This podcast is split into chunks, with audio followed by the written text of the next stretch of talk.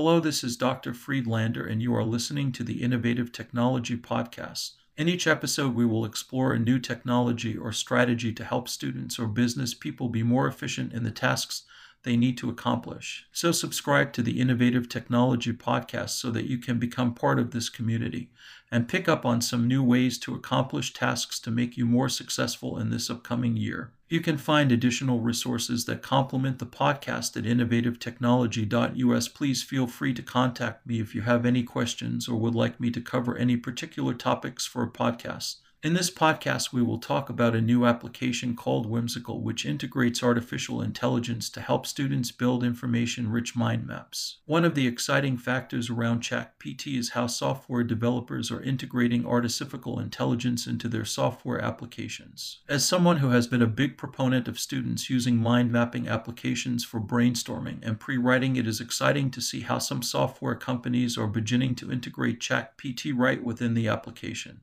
I recently started using a new mind mapping application called Whimsical, which has embedded the learning language model right within the application. Whimsical is a great tool for students to use who are beginning to think about writing an essay on a particular project. Students can brainstorm their ideas and use the built in artificial intelligence to help learn more about the topic. Using the Generate Ideas feature in Whimsical is it easy to quickly flesh out your mind map and dive deeper into your ideas. Whimsical is also ideal as a collaboration tool, giving students the opportunity to be working on the mind maps in small groups. If you are looking to integrate the best parts of ChatGPT and mind maps, you really need to take a look at Whimsical. If you have a child who is going off to college in the fall, now is a good time to help them identify and select the assistive technology tools that can help them when they land on campus. I offer expert assistive technology training and coaching. Most of the training can be done online over Zoom. DM me for more information.